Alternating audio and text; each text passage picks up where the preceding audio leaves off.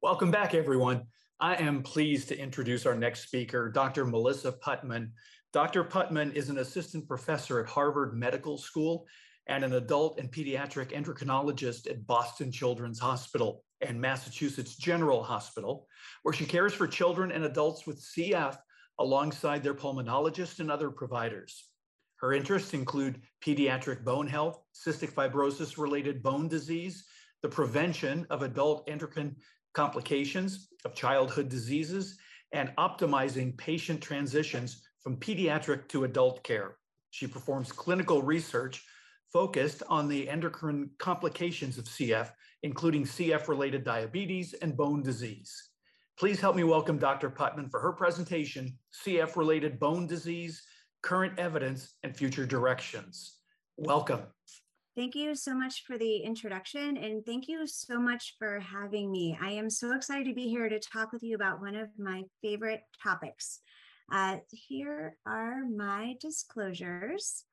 And what I'd like to do over the next 40 minutes is start off by talking about some of the current evidence, what we know about the prevalence, pathogenesis of the bone disease that we see in children and adults with CF. And then I'd like to go on to talk about prevention and treatment of this complication, uh, including the role of CFTR modulators. And I'd like to end by highlighting some of what I see are the current gaps in our knowledge uh, of bone disease and important future research directions that I hope we're able to go to really push this field forward. So, as I'm sure everyone uh, at this conference is aware, as people with CF live longer, what we're finding are that non pulmonary complications are becoming increasingly prevalent and burdensome. This includes CF related diabetes and it also includes CF bone disease. Uh, and this is data from uh, the 2020 CF Foundation Patient Registry report looking at the prevalence of osteopenia, osteoporosis, or fracture by age. And what we can see is really starting in kind of the young adult, adolescent young adult years, we see an increase in the prevalence of bone disease. It kind of just steadily increases thereafter. And so as we get older, somewhere between 30 to 50% of patients will have this complication. But I think it's important to point out that this is likely an underestimate of the true prevalence of bone disease. Um, and this was a study that was just recently published um, online first in JCF, uh, looking at screening practices.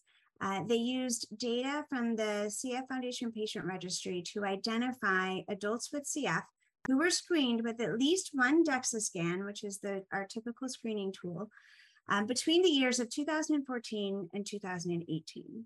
And they found that only 60% of this sample of over 15,000 adults actually had a DEXA during this time period. And this figure, what I'm showing you on the uh, y-axis is the percent of patients who had DEXA scans uh, during this time period. And on the x-axis, each line is a different um, CF center.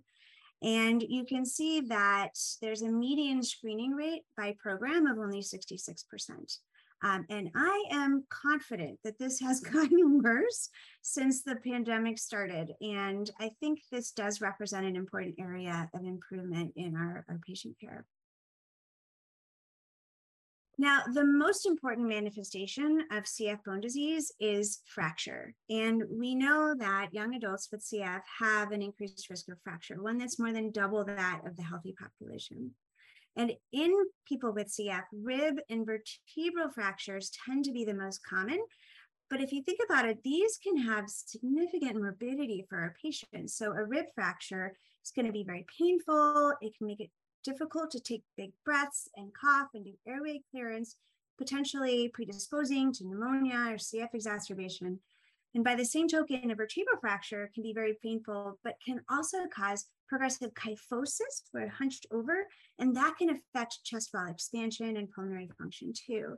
And um, in addition, multiple vertebral fractures can be a contraindication to lung transplant, which for patients with advanced lung disease, that could be their only chance for life-saving treatment. So this is a very important aspect of, um, of CF. And we also know from multiple clinical studies that um, areal bone density, as measured by DEXA, uh, is lower in adults with CF. And so there was a systematic review that was published not too long ago that found that almost 40% of adults with CF had T scores between minus one and minus 2.5, so in that osteopenic range. And almost a quarter had T scores below minus 2.5, which is in the range of osteoporosis. And in these studies, the severity of reductions in bone density tends to correlate with older age, with poor nutritional status or lower BMI, with um, lower uh, pulmonary function. And then men tend to be more effective than women. And DEXA is our primary screening tool for bone disease in all patient populations. And it has many advantages, including low radiation dosing. It is widely available and easily accessed. And it does a great job of predicting fracture in postmenopausal women and older men. But I want to point out that there are limitations to this tool, particularly as it pertains to CF. So one of those is that DEXA measures areal bone density, which is two-dimensional. Um, and any kind of two-dimensional measure is influenced by bone size, such that smaller bones are going to look less dense on that two-dimensional imaging. And, and it is true that people with CF do tend to be somewhat shorter um, than the healthy population, particularly in kids growing. Um, in addition, DEXA cannot distinguish between cortical bone, which is that thick outer shell, and trabecular bone, which is the bone on the inside. And then lastly, there, there was, uh, have been studies that suggest that DEXA may not accurately predict fractures in people with CF in the same way as it does in uh, non-CF populations. And so now we have some very cool research tools that have given us even more information about skeletal architecture, bone strength, um, including this one, which is called High Resolution Peripheral Quantitative CT or HRPQCT.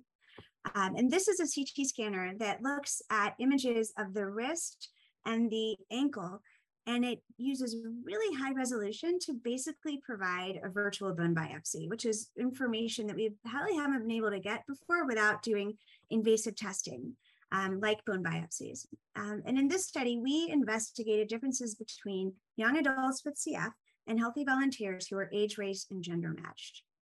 And um, this picture here is kind of a representative image of an HRPQCT, HRPQCT scan of the tibia in a 23 year old healthy woman compared to on the right, a 23 year old woman with CF. Um, and you can really appreciate the differences here in the cortical bone between these two pictures and also the trabecular bone here in the middle between these two pictures. And what we found in this study is that both the radius and the tibia Young adults with CF had smaller bone cross-sectional area and lower total volumetric bone density. They also had compromises in cortical and trabecular microarchitecture and volumetric bone density at both sites. But these were actually most notable at the tibia. And then interestingly, we also found that um, the, the adults with CF had lower estimates of bone strength and that was true even after we adjusted for differences in BMI and in DEXA areal bone density. So even when we take into account that they had different DEXA and lower bone density by DEXA, they still had lower estimates of bone strength. And that's telling us that DEXA may not capture the full extent of skeletal abnormalities that are present in our, in our patients with CF.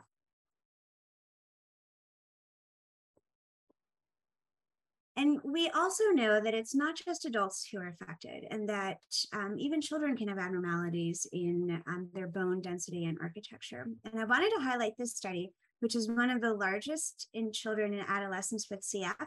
And they looked at peripheral quantitative CT of the tibia in 97 children and adult children with CF, children and adolescents with CF, ages 8 to 21, and they compared their results to 199 healthy children.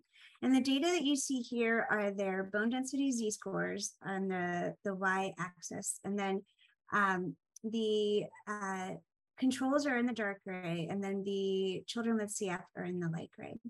And what you can see are that the in females, the the kids and adolescents with CF had lower total intratrabecular volumetric bone density. They had lower cortical cross-sectional area and they had lower periosteal circumference.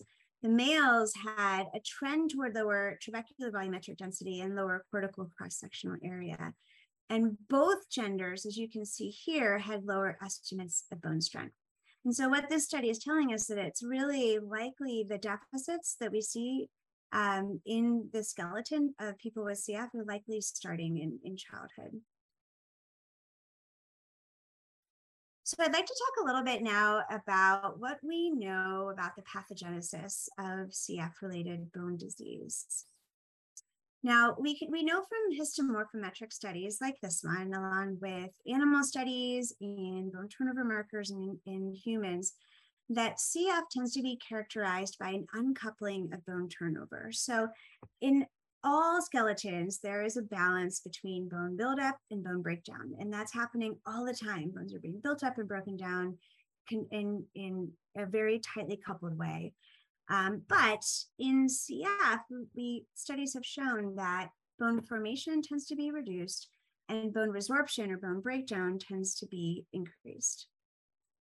And although the exact reason for this uncoupling is still unclear, I think we can all appreciate that people with CF have multiple risk factors contributing to poor bone health. So First, there's vitamin D deficiency is very prevalent in, in our patients. Um, uh, many people have pancreatic insufficiency, which can lead to malabsorption of vitamin D and calcium, and can also lead to malnutrition. People with CF may have lower physical activity levels and less weight bearing exercise related to restrictions from their lung disease. We also see um, increased rates of delayed puberty and hypogonadism. Many people require treatment with glucocorticoids for their lung disease, and we know that's very toxic for, for the skeleton. In addition, diabetes has recently been shown to negatively affect bone health, and up to 50% of our patients or adults with CF can have CF related diabetes. Uh, people often have chronic infections, inflammation, or hepatobiliary disease, all affecting the skeleton. Um, but in addition to that, you may not have known or heard that there's emerging data suggesting that CFTR dysfunction itself may be playing a role in the bone disease that we're seeing. And I wanted to talk a little bit more about that. And so the, the first clue to the potential role of CFTR in bone actually came from mice. So I'm, I'm sure uh, people here are aware, you know, the, the lung disease in CFTR knockout mice tends to be much milder than humans, but they have much more prominent bowel disease. And so mice typically die after three weeks of age from bowel obstruction. And so these investigators looked at um, CFTR knockout mice at three weeks of age um, and interestingly found that they had severe osteopenia. You can see here, cortical bone is much thinner in the CFTR knockout mice compared to the wild type.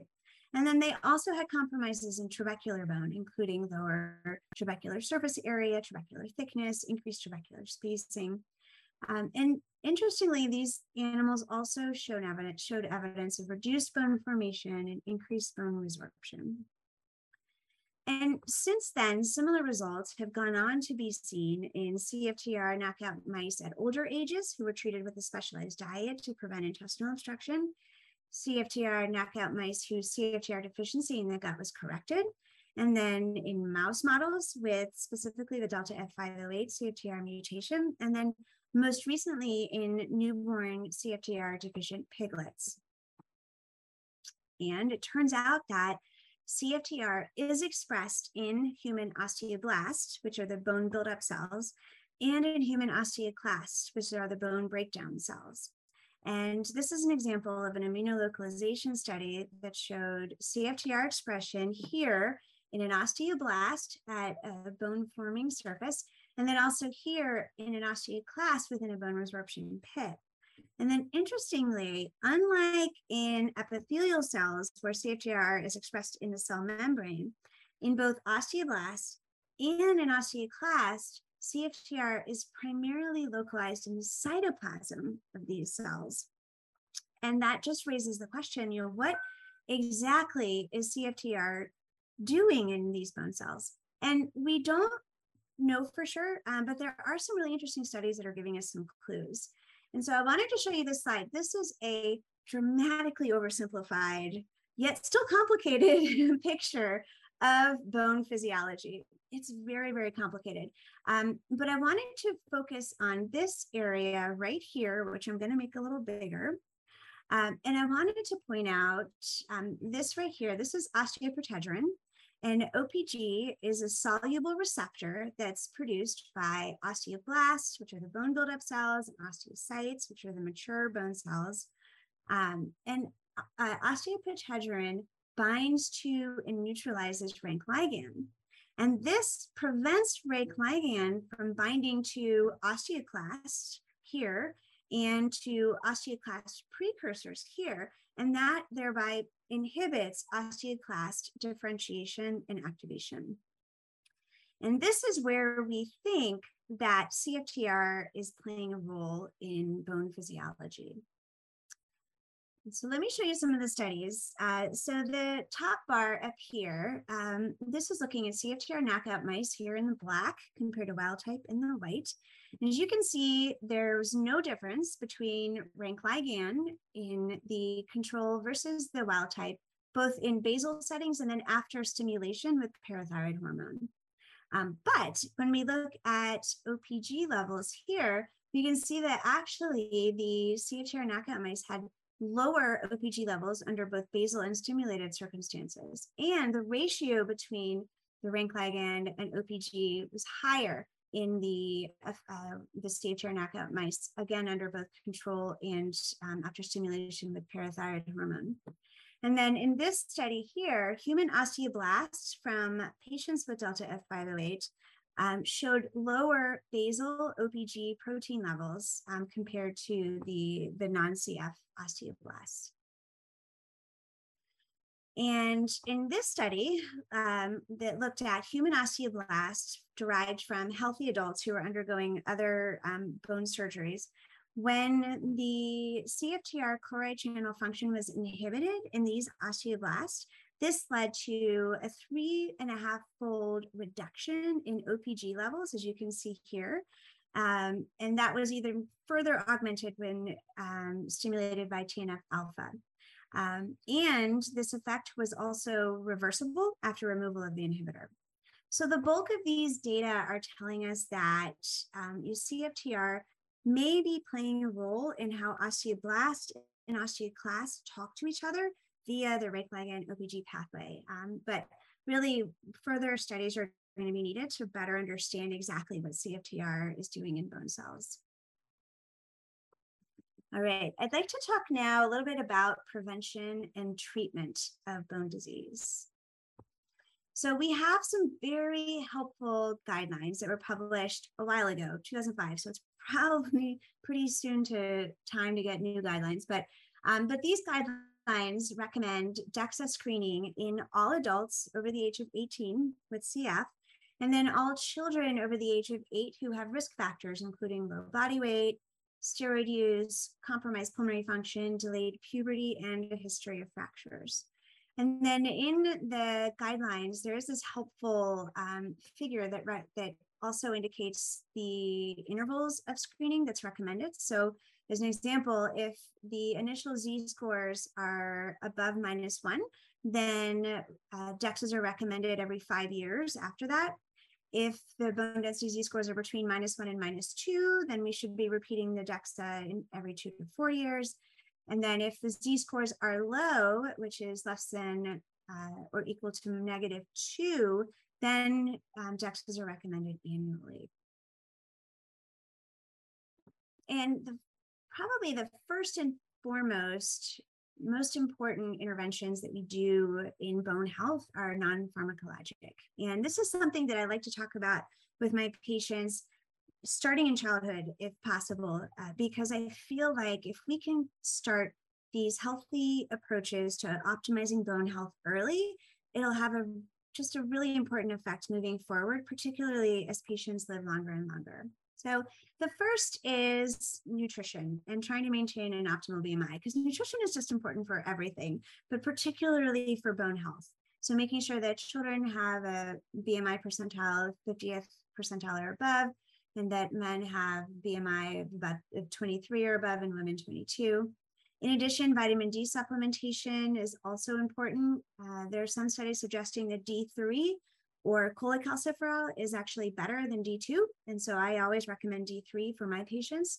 And we aim for a 25 hydroxy vitamin D level of above 30. And I do want to point out there are CF specific vitamin D supplementation guidelines that are available uh, that are very helpful because a lot of our patients require a lot more vitamin D than the non CF population. In addition, um, vitamin K supplementation uh, is helpful. And the calcium intake recommendations are actually much greater in people with CF than in kind of the typical osteoporosis population. So we recommend somewhere between 13 and 1500 milligrams of calcium a day uh, in our patients with CF. Uh, weight bearing exercise is important. I tell my patients that really, you know, weight bearing sends signals to your bone cells to build up bone. And so, as much weight bearing, even walking, is helpful uh, for your skeleton. And then also minimizing bone toxic medications when possible. And, you know, I'm an endocrinologist. We hate steroids. It's just the way it is. Um, but I also appreciate that lungs come before bone. And so, you know, when steroids are needed, they're needed and you should take them. Um, but I think it's important that to kind of recognize that, you know, as soon as those steroids can be weaned or you know stopped or if we can come off the inhaled steroids especially if they're high dose for you know uh, maybe during the the summer months you know all of that would be would be helpful um, for the skeleton and I also want to point out that it's important to make sure that there aren't other things going on that might be affecting bone health uh, in our patients with CF. So we actually uh, published a case report a few years back because we I diagnosed like three or four people with CF who with also with celiac disease, and they had presented with you know bone density that was to be worse than expected, or vitamin D deficiency that we just couldn't fix. And so I think it's important to keep on your radar that there can be more than just CF going on. And so also looking for primary hyperparathyroidism, making sure that diabetes is well managed. Um, and also, I screen my patients with um, bone disease for hypogonadism. And really, this is because this is an area that you know, we can intervene and improve bone density um, and potentially help stop bone loss. So there's very limited data at looking at sex steroid replacement in CF alone, but we know from studies just in the non-CF population that testosterone replacement will improve bone density in men with hypogonadism. Uh, we know in women with hypogonadism that oral estrogen, like birth control pills, does not improve bone density in women who have anorexia or those with hypothalamic amenorrhea. But there's some early evidence that transdermal estrogen may actually be helpful. And then also, interestingly, there's um, some, there was one study that suggested that low dose oral contraceptive pills, so pills that use a very low dose of estrogen, may be associated with lower bone density in women with CF. And this is consistent with what we've seen in adolescent girls, non CF population, where low dose OCPs may actually not be great for the skeleton.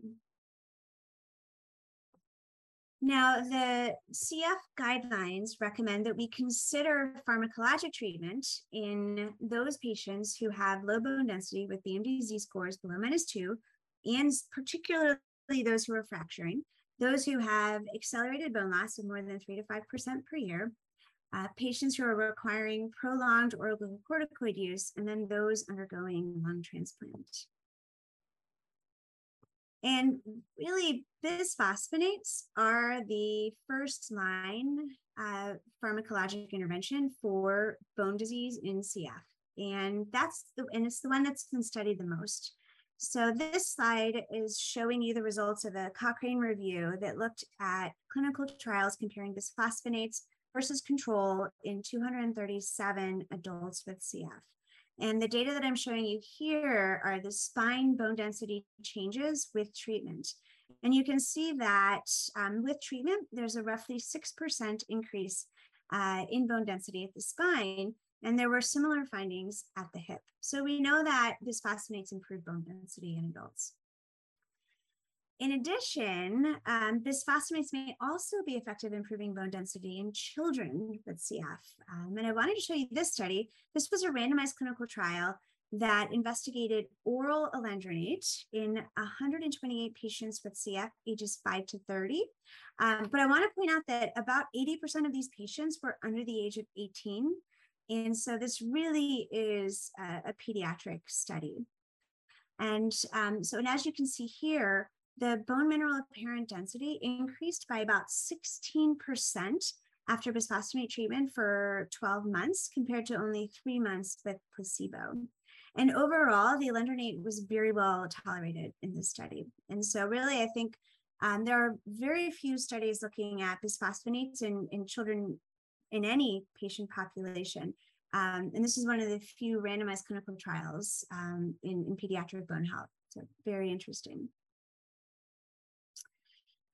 And you know, although bisphosphonates we know can help improve bone density, there are some downsides, particularly uh, affecting our, our patients with CF that I wanted to mention. And the first one is that although bone density improves with treatment, uh, bisphosphonates have not been shown to reduce fractures in people with CF. And really, this is a numbers game. If you wanted to show true fracture risk reduction, these studies are going to need to have like thousands of patients. And so it's unlikely that we'll ever have studies big enough to be able to prove that. But it's reasonable in this situation to extrapolate from other patient populations that if we're seeing improvements in bone density in people with CF that are similar to other patient populations, and then it has reduced fracture risk in those populations, it, it likely does the same in, in CF. Um, but there are also adverse effects that are important to point out. One is for the oral version of bisphosphonates like alendronate, uh, it can exacerbate gastroesophageal reflux disease and it can cause a, a esophagitis um, and esophageal issues that can be really limiting its use, um, particularly in, in a lot of my adults um, with CF. Um, now, the IV version um, can be associated with what's called an acute phase reaction, which is this like uh, myalgias, arthralgias, bone pain that happens um, usually only after the first infusion, but it has been reported to be much more severe in people with CF compared to other patient populations. And I very rarely treat people with steroids, but this is one reason that I would actually, um, I tend to give people prednisone after their initial infusion to try to offset that. In addition, there is, um, as with all patient populations who are treated with bisphosphonates, a very small risk of atypical femur fracture, osteonecrosis of the jaw. In addition, the IV version has been associated with nephrotoxicity. And then um, there are also concerns about treatment of women with future potential childbearing. So we know that bisphosphonates stay in the skeleton for a very long time after treatment. Um, and it has been shown to cross the placenta. And so there are concerns that it might affect a fetus. You know, I will say that all the of the available data in humans in other patient populations like osteogenesis imperfecta who get treated you know their entire childhood or in women with you know, um, pregnancy-induced osteoporosis who require bisphosphonate treatment during pregnancy, it seems that these babies are okay, but we just need additional information, more, more studies. And then in terms of other medications used to treat osteoporosis, we just don't have a lot of data. Um, and so selective estrogen receptor modulators or SERMs um, are can be effective in postmenopausal women. We um, and there may be a future role as our population ages. There may be a potential role for this medication in our women with CF as they get older. Uh, denosumab is a monoclonal antibody against rank ligand. So that's interesting because I mentioned earlier that CFTR dysfunction may affect um, rank ligand and OPG. So it could be that denosumab may target some of the abnormalities caused by CFTR dysfunction, um, but there have been no studies looking at denosumab in, in CF. Um, in addition, teriparatide, abaloparatide, and romosozumab are our biggest guns. They are anabolic therapies that target bone formation and cause the biggest gains in bone density. There was a case report of four patients who were treated with teriparatide, and um, this led to improvements in bone density by 7 to 11%. Um, but one of those four patients actually had to stop treatment due to nausea, which is one of the potential side effects.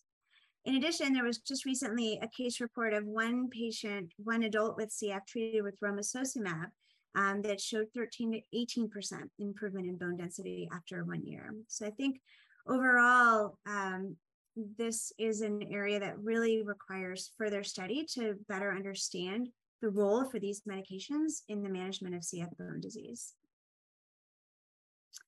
And then, of course, the biggest question on everybody's minds what about CFTR modulators? So, I told you that CFTR dysfunction may be contributing to bone disease. So, it of course begs the question you know, will improving CFTR function also improve bone? Um, and so, uh, it, the answer is we're not sure, but it might. Uh, so, this is a study looking at uh, mice with a delta F508 mutation treated with a CFTR modulator, and they found that treatment led to improvement um, in their bone formation, bone mass, bone architecture compared to placebo. Um, and then, in addition, in another study, administration of a CFTR modulator, C18, um, to cultured human delta F508 osteoblasts led to favorable changes in the rank, in the rank ligand OPG ratio. So potentially, um, potentially improving CFTR function within the bone cells. What about humans? Um, so there was a retrospective study that was published a few years ago looking at seven adults treated with ivacaftor, um, who all of these patients had the G551D mutation. And they found that compared to their DEXA scans before starting ivacaftor here, that there was improvement in their lumbar spine Z-score um, by about 0.7 um, standard deviations after they started treatment. And that was statistically significant, along with improvements in pulmonary function and weight. Um, it's a little hard to interpret because sometimes gain alone can affect lumbar spine results, but um, suggestive that potential improvement. Um, and I'm really excited to tell you about this study that we just recently published uh, in the Journal of Clinical Endocrinology and Metabolism.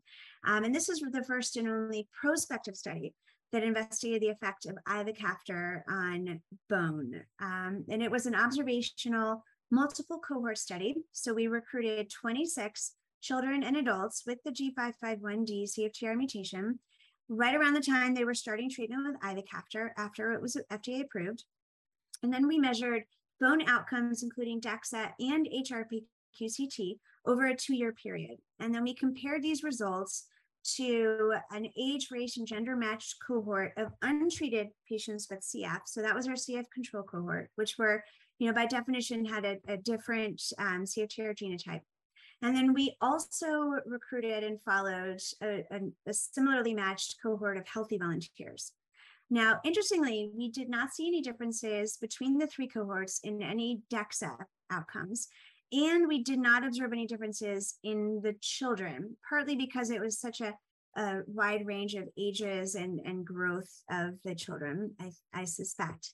Um, but we did see significant improvement in cortical bone microarchitecture um, in the patients treated with ivacaftor. That's here in the black. So they had significant increases in their cortical area, in cortical volume. They had a concurrent reduction in their trabecular area. And this was at both the radius and the hip. They also had uh, in, increases in cortical porosity at both sites, um, which is really interesting because um, those changes in cortical porosity, similar changes were seen in studies looking at teriparatide, which is an anabolic therapy for osteoporosis.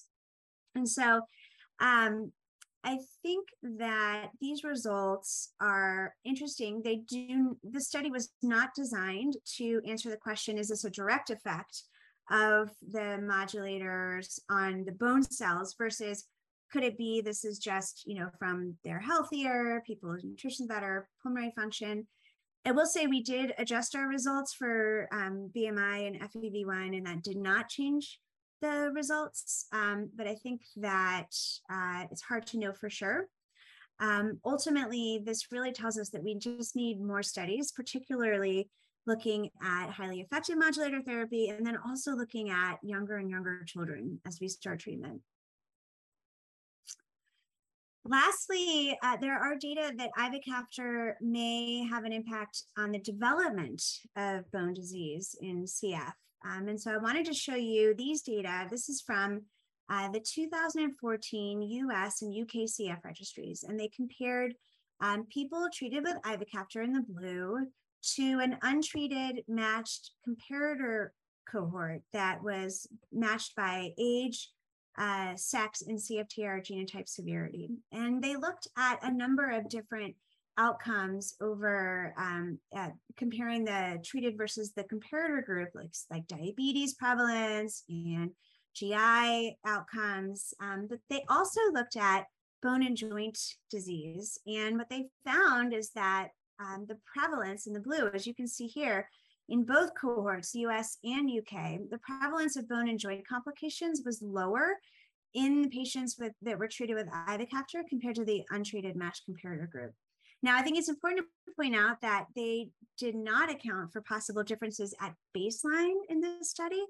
Um, so it's hard to make any firm firm conclusions about the, the change in prevalence moving forward, but I think it's optimistic.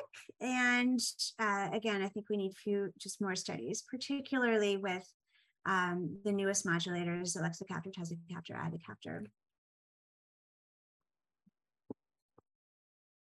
So as I mentioned, you know, there's a lot we do know about CF bone disease, but there's so much that we don't know. And there's so much research that we need to do to really better understand the bone disease that we're seeing in our patients. And I, I highlighted here some of the questions that I think are the are the the most compelling and the ones that I really hope we are able to answer, you know, in the next five to 10 years, maybe even sooner. Um, the first one being, you know, what exactly is CFTR doing in the skeleton? I would just love to see more work better delineating um, the role and how, and, and also how highly effective modulated highly effective modulator therapy are going to affect skeletal outcomes in our patients with CF. You know, our adults who, you know, may already have some degree of bone disease, but also our kids, you know, if we start really early, how is this going to affect bone disease moving forward? You know, I also think it's very important that we have studies looking at other currently available osteoporosis therapies to really understand which ones are safe and effective, which ones would be good options for treating our patients with CF moving forward. And then also, I have I have noticed just in my own clinical practice that there seems to be a lot of variability in how bone disease is managed in the peri-transplant period for liver, lung, liver, for lung, for kidney, um, in our patients with CF. And um, I think that we can do a lot of work to better um, understand the optimal approach um, for managing bone health, particularly in the younger population. And then lastly, I often ask myself, and, and I need to do a better job myself, but um, how can we better screen our patients for bone disease? How can we better educate people on the things that we can do now that are going to set us up for success, you know, 10 years from now, 20 years from now? Um, how can we be better at that? So, to summarize, um, I hope I have convinced you that CF related bone disease is important, it's common, and uh, we need to do a better job of screening our patients so that we can help prevent this complication moving forward. We know that skeletal architecture is altered not only in adults, but also in children and adolescents with CF. And DEXA is a great screening tool, but it may not be the, the, the, the only way to understand what these, what these alterations are.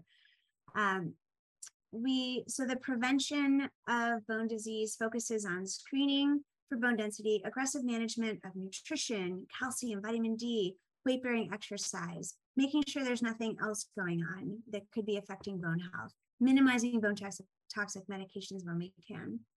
Uh, so bisphosphonates are the first line treatment for CF related bone disease. And we know they improve bone density in patients with CF, although fracture data are limited. And there's even less data in other medications used for osteoporosis, osteoporosis treatment. And then lastly, there's new data suggesting that CFTR itself may be playing a role in CF-related bone disease, and the CFTR modulators may impact bone outcomes in our patients. And so I'm really excited to see future studies looking at just how modulators are going to change the landscape for bone disease in CF. With that, I'd like to thank you so much uh, for your attention. And I think now would be a great time to get questions. Hello and thank you. That was so important. And I'm just so grateful to you for sharing your time and formidable expertise on this subject. Um, and it is, it's like the more we know, the less we know. that, that's part True. of the takeaway. yeah. So we have a lot of questions. So thank you. We're going to go through these quickly, um, starting with this. With the issue um, with the uh, bisphosphonates, what is the dividing line when seeing all the potential risks that are involved but then also then the risk of osteoporosis what as a clinician is the dividing line to say i think it's worth assuming those risks and prescribe this Oh, it's such a great question. And I think the decision to start bisphosphonates has to be made on an individual basis with the patient. The, the big thing that always pushes me to recommend and strongly recommend treatment are fractures. So when I have a patient, particularly a vertebral fracture, that is the if you have one vertebral fracture, your chance of getting another one without treatment is so high. I will absolutely strongly, and my patients know I don't usually insist, but I will strongly recommend bisphosphonate treatment for for vertebral fractures, rib fractures too, hip fractures, any kind of fragility fracture where someone has a fracture and I'm like, that just that mechanism, I'm worried about your skeleton. Um, that will will definitely push me over.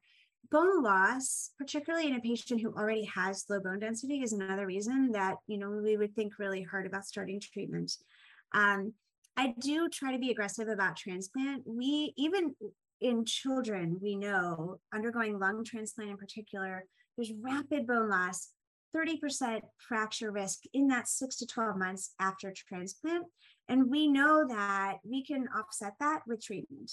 Um, the harder part is finding a good time to treat, either before or after. That can be complicated, but we I, we know it's important. Um, so usually that's a time that we really have this discussion. Again, not every center does that, and so that's why it has to be kind of individualized.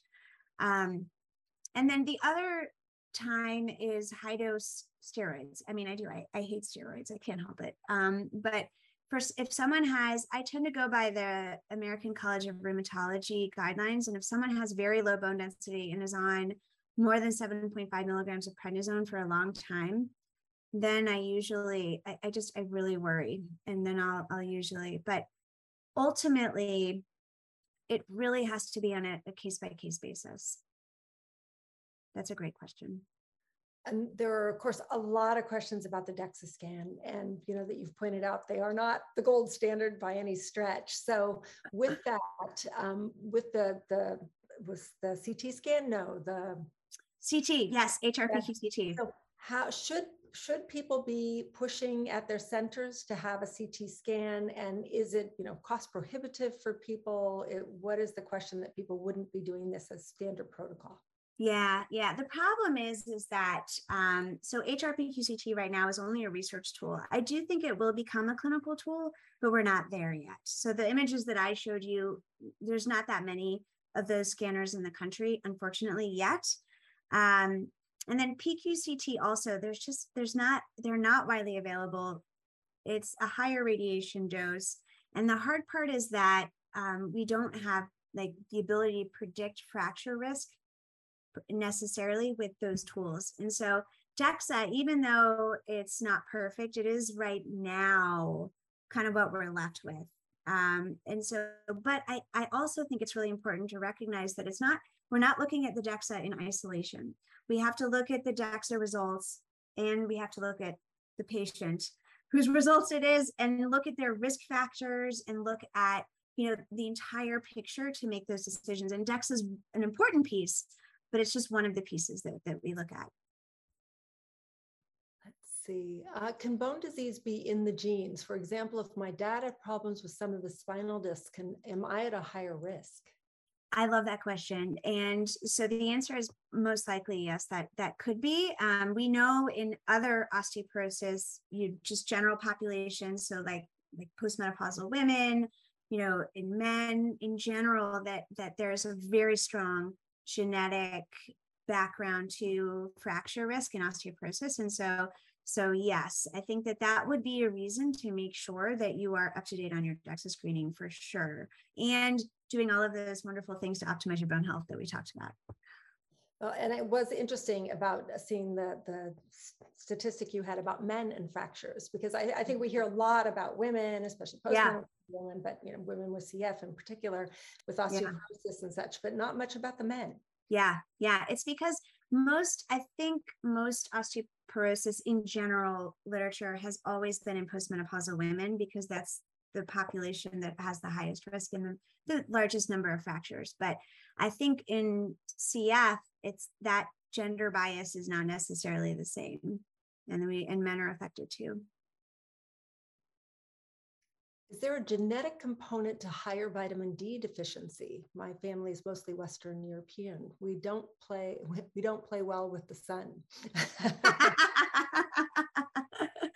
so there probably is, and certainly too with like vitamin D binding protein, it's it can get very complicated. Um, I do think, you know, particularly, you know, I, I live in Boston, and uh, so we're all vitamin D deficient up here in the Northeast, um, except in like maybe August, we're all okay. So that that definitely plays a big a big role.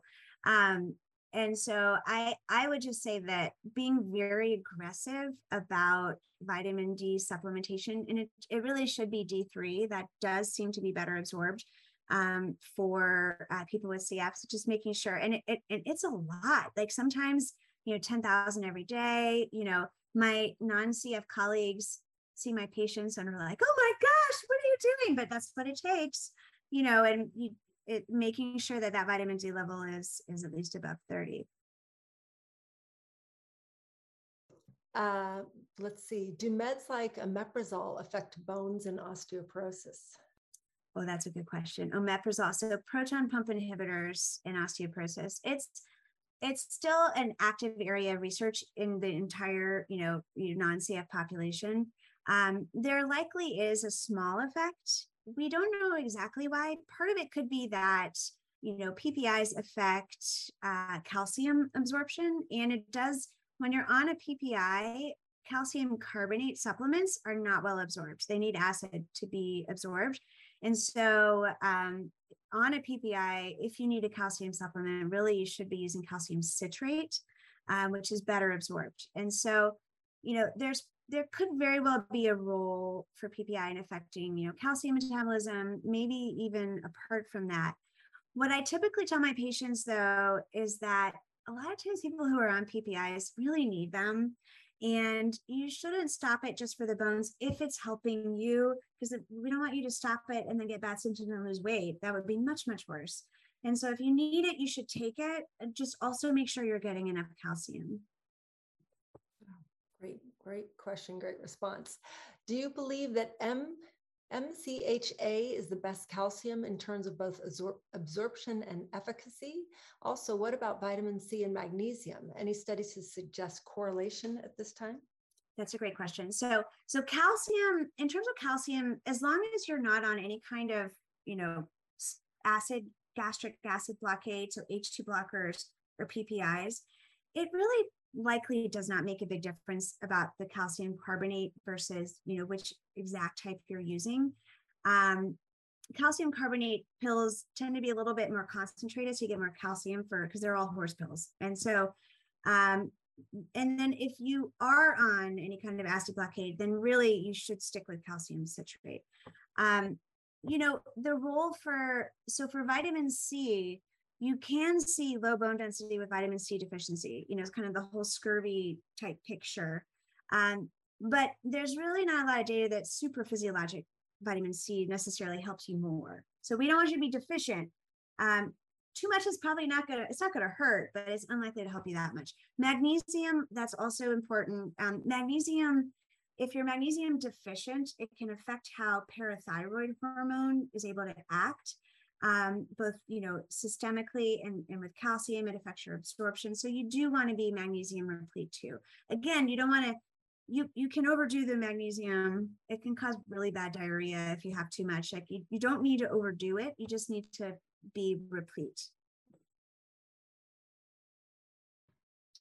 Okay, we're right up at the the close of the session, but can you hang with us and people for we have like three minutes more and we can speed speed ask and speed answer.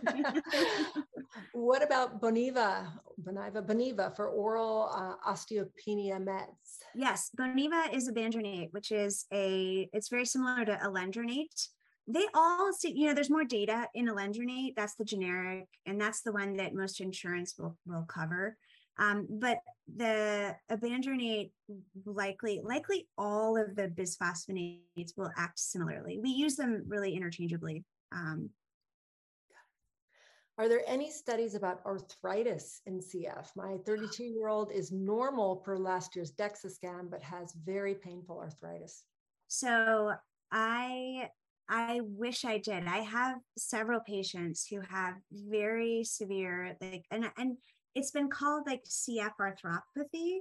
And I don't, it, eh, I don't have a great understanding. I think, you know, usually that's managed by rheumatologists. Um, I don't manage that personally, but I will say a lot of my patients, I see patients with arthropathy because they require treatment with steroids and then they have bone loss and, and so forth. So, um, so yeah, I do think that seeing a rheumatologist early like it sounds like your your daughter is young seeing a rheumatologist is going to be really important um, I, I, think she's in her 30s, but oh, sorry. Oh, I'm sorry. But 30s um, is young too. That's young too. Yeah. absolutely. And then last question, Trikafta, seeing those wonderful results for um, Kalydeco, how soon until we can start seeing studies that are uh, looking at bone health with Trikafta? I know. I can't wait. So I do know that the Promise study um, is looking at outcomes, you know, before and after. I think they. I was just seeing like thirty month um, study visits looking at, you know, they look at DEXA as part of their outcome. I don't know when the results are coming out, but I can't wait until they do. And I suspect it would. It'll be relatively soon. So yeah, I agree. It's going to be really interesting to see that. Dr. Putman, we are so grateful to you for sharing your time and your expertise. This was just a fascinating presentation, and I know this will lead to more questions. I, I foresee touching base with you to have a little podcast to follow up on more of these questions. It's such an important issue. Thank you for bringing attention to it.